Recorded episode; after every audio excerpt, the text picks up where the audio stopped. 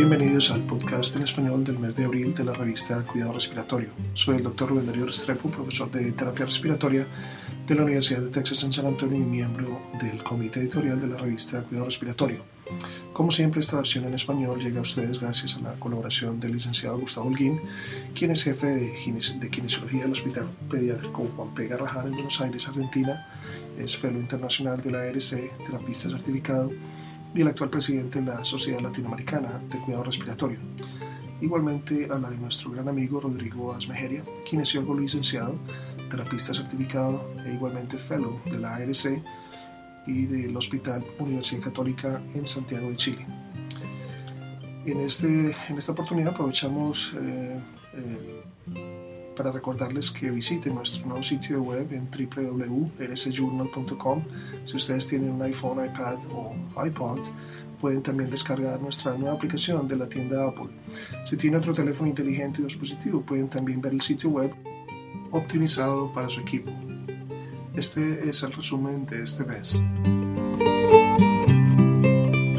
El artículo elegido por el editor de abril es Manejo ventilatorio actual en pacientes con el riesgo de injuria pulmonar aguda o síndrome de dificultad respiratoria aguda por Chang y sus colegas. Ellos realizaron un análisis secundario en corte multicéntrico de pacientes adultos con riesgo de lesión pulmonar con o sin ALI o CDRA en el inicio de la ventilación invasiva. De 829 pacientes con asistencia respiratoria mecánica, 107 cumplieron con los criterios de ALI y SDRA en el momento de la intubación y 161 eh, posteriormente desarrollaron ALIs de CDRA tras la intubación. Hubo eh, gran variabilidad de intercentros significativa en los parámetros iniciales del ventilador y en la incidencia de ambas condiciones post-intubación. El volumen corriente promedio fue de 7.96 del peso corporal predicho en sujetos con ALI de y de 8.45 mililitros en sujetos eh, sin ninguna de las dos el volumen corriente se redujo de 8.4 mililitros por kilo a 7.97 mililitros por kilo del peso corporal predicho en los que desarrollaron tanto ALI como ASRA por intubación. Entre los sujetos sin ALI o SRA, el volumen corriente mayor de 8 mililitros por kilo se asoció con una menor altura y mayor índice de masa corporal, mientras que los sujetos con neumonía tenían menos probabilidades de obtener más de 8 mililitros por kilo.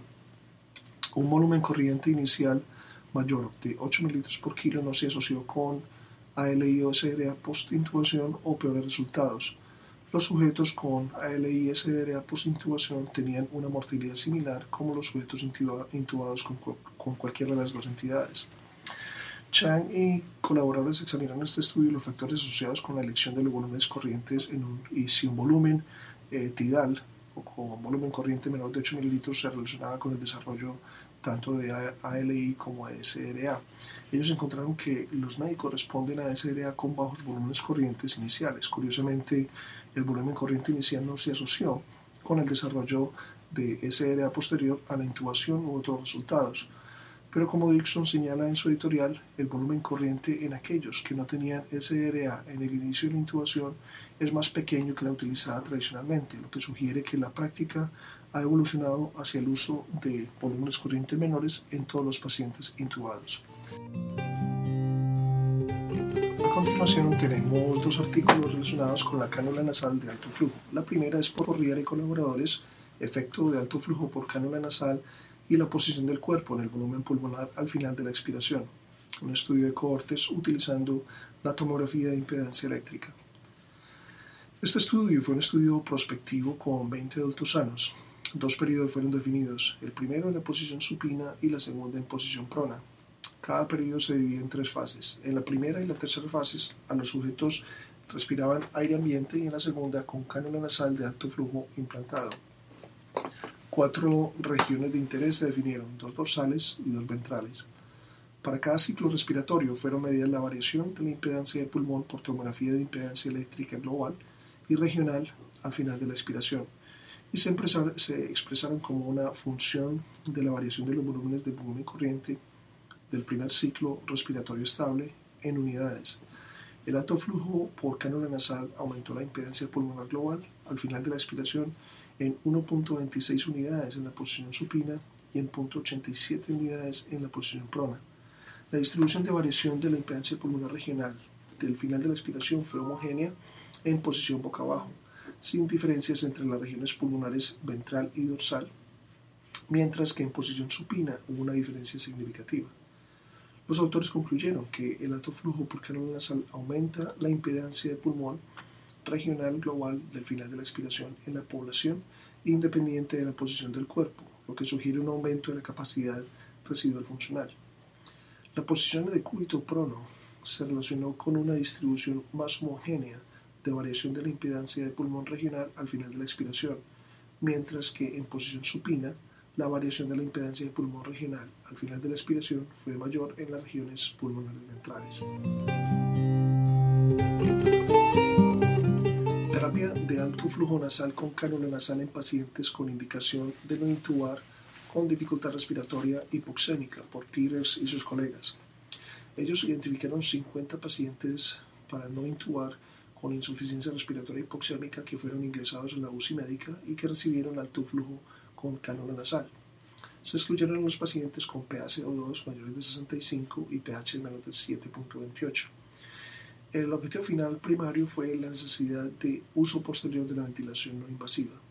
Fueron comparados la medida de los cambios en la saturación de oxígeno y la frecuencia respiratoria antes y después de la colocación de la cánula nasal de alto flujo.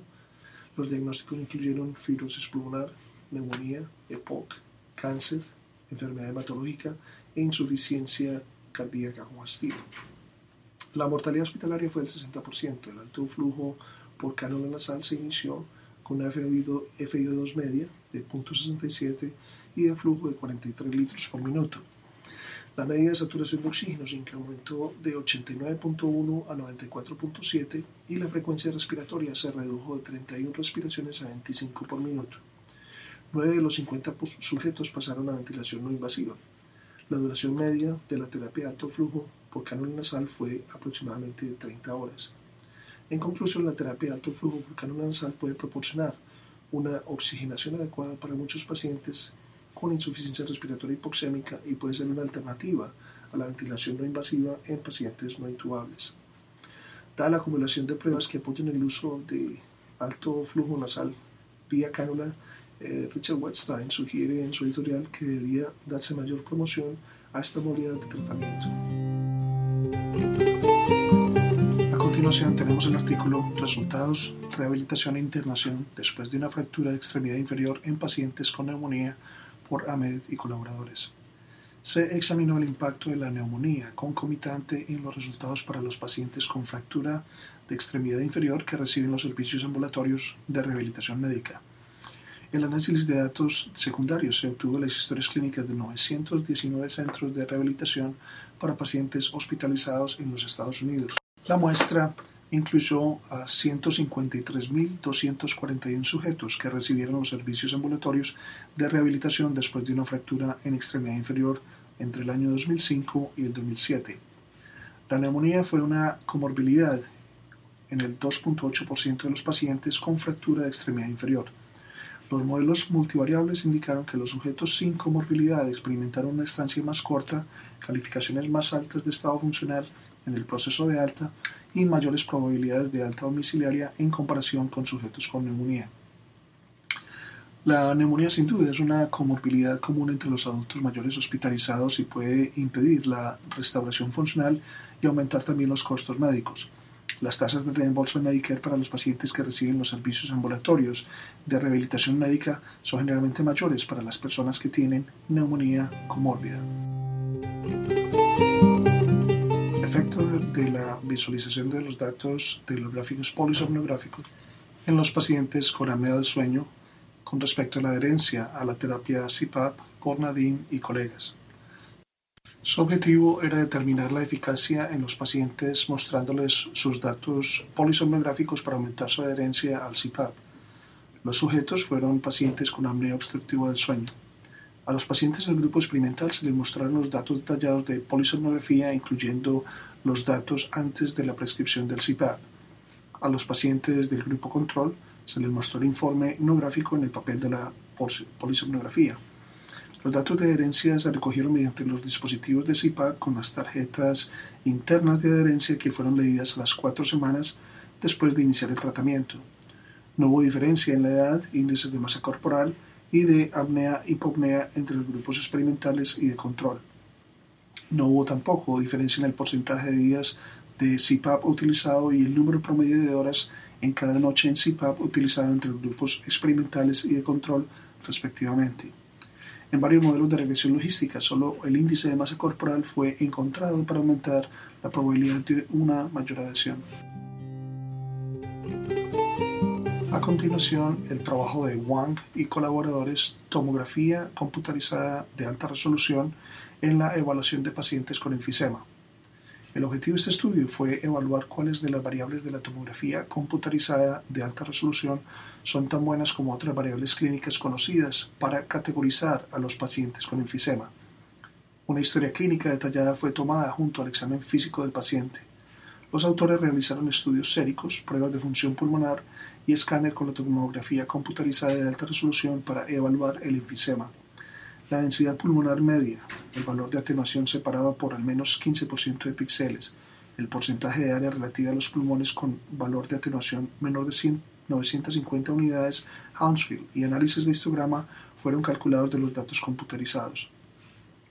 El análisis final fue basado en los datos de 92 sujetos que fueron moderadamente enfisematosos.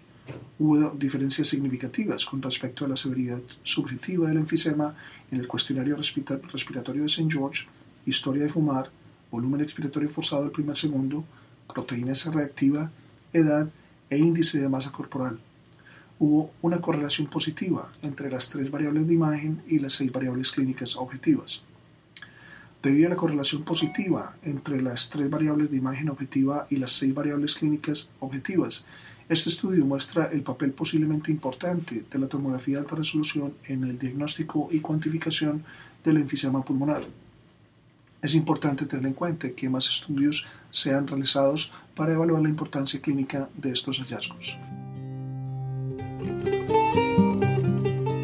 Volumen corriente entregado por los ventiladores de UCI en condiciones BTPS, un estudio de banco eh, por Duchateau y Guerin. Ellos agregaron un filtro externo a la vía expiratoria y midieron el volumen corriente de seis ventiladores de la UCI, dos con un filtro expiratorio incluido en el diseño del ventilador y cuatro sin él, ajustándolos en modo de volumen control a temperatura corporal y condición de presión saturada y humedad con un humidificador calentado y un modelo de pulmón situado al interior de una incubadora neonatal.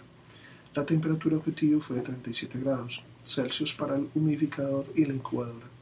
La, la, configuración fue dejada correr por unas 24 horas y al final de este periodo se midió el volumen corriente de cuatro valores nominales de 300, 400, 500 y 800 mililitros.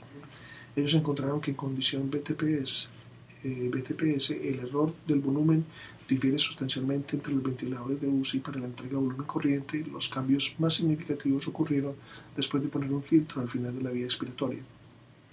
Un filtro al final de la vía expiratoria del circuito respiratorio puede proteger a la válvula expiratoria de la saturación de agua en el caso de nebulizaciones y del ambiente en caso de, de fracciones pulmonares con eh, microorganismos multiresistentes o drogas o influenza por H1N1. Estos autores encontraron que el error del volumen difería sustancialmente entre los ventiladores para la entrega de un volumen corriente con mayores cambios significativos cuando se sumaba un filtro al final de la vía respiratoria. Medición optoelectrónica de la capacidad vital para enfermedades restrictivas por, Daham y colaboradores. El objetivo de este estudio fue determinar si la platismografía optoelectrónica evalúa precisamente la capacidad vital en pacientes con disfunción pulmonar eh, muscular respiratoria de severidad variable, incluyendo aquellos con movimientos abdominales eh, paradóxicos. En 20 sujetos, la capacidad vital fue medida en posición supina usando en conjunto espirometría y pletismografía optoelectrónica, que consiste en seis cámaras optoelectrónicas y 52 marcadores reflectantes en la pared anterior del tórax. La capacidad vital medida con espirometría se correlaciona eh, positivamente con la capacidad vital optoelectrónica y la línea de regresión fue muy cercana a la línea de referencia. Un gráfico de Blank Allman mostró una diferencia media de menos 20 mililitros y el intervalo de confianza fue de 163 mililitros y de menos 203 mililitros. La diferencia entre los dos valores expresados como el porcentaje de los valores medios fue menos del 15% en todos los sujetos, menos del 10% en el 85% de los sujetos y menor al 5% en el 55% de los sujetos. La diferencia expresada como el porcentaje del valor medio no fue relacionada a la contribución del movimiento abdominal a la capacidad vital, pero fue significativamente relacionada al índice de masa corporal. Los autores concluyen que la pletismografía optoelectrónica es precisa y adecuada para la medición de la capacidad vital en pacientes con varios grados de falla respiratoria. Esta es una interesante aproximación para medir la capacidad vital, siendo un método alternativo atractivo para medir la capacidad en el ámbito de fuga aérea, como puede ocurrir en pacientes con enfermedad neuromuscular o cuando los pacientes son incapaces de respirar por el espacio muerto adicionado por el espinómetro. continuación el trabajo Etomidato, función adrenal y mortalidad en pacientes críticamente enfermos por Sunshine y colaboradores. Ellos condujeron un estudio de cohorte retrospectivo desde el 1 de enero del 2001 al 31 de diciembre del 2005 de, 200, de 824 sujetos que requirieron ventilación mecánica que se sometieron a pruebas de función adrenal en las UCI de dos centros médicos académicos. Los resultados primarios fueron mortalidad intrahospitalaria, comparando 452 sujetos que utilizaron etomidato a 372 que se les dio un agente de inducción alternativo. El resultado secundario fue el diagnóstico de enfermedad crítica relacionada con insuficiencia de corticosteroides después de la exposición a etomidato. La mortalidad promedio fue un 34%. Después del ajuste por edad, sexo y severidad de la enfermedad de base, el riesgo relativo de muerte entre los usuarios de etomidato fue mayor que en los sujetos que recibieron un agente alternativo con un riesgo relativo de 1.2. En los sujetos en quienes la función adrenal fue evaluada, en las 48 horas después de la intubación, el riesgo ajustado de cumplir los criterios de enfermedad crítica relacionada con insuficiencia de corticosteroides fue 1.37, comparado a los sujetos que recibieron etomidato con los sujetos que recibieron otro agente de inducción. En los pacientes críticos, la inducción con etomidato ha sido hipotéticamente asociada con un riesgo incrementado de mortalidad. Los estudios anteriores previamente randomizados sugieren una modesta tendencia a un aumento del riesgo de muerte entre los pacientes que recibieron etomidato. En este estudio retrospectivo, el etomidato fue asociado con una tendencia al aumento de mortalidad, o sea que son necesarios ensayos controlados prospectivos de mayor tamaño para finalizar la discusión sobre el papel del etomidato en pacientes críticos.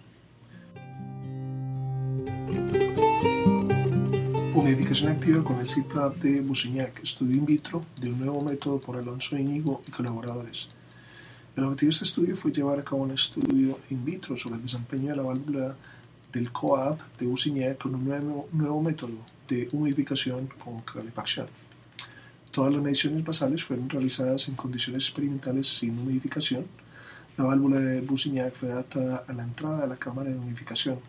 El sistema fue conectado a un pulmón de ensayo para evaluar el grado de presurización. Mediciones de hidrometría y de presión fueron realizadas con los siguientes flujos: 10, 29, 30 y 40 litros por minuto.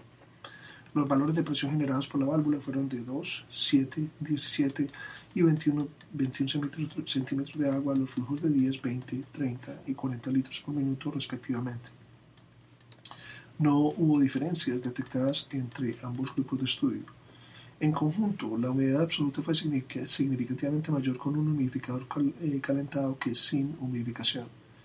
Y esta humedad absoluta fue significativamente mayor en el sistema Kendall Aerodyne 2000 comparado con el sistema MR850 sin tener en cuenta la temperatura seleccionada y el flujo.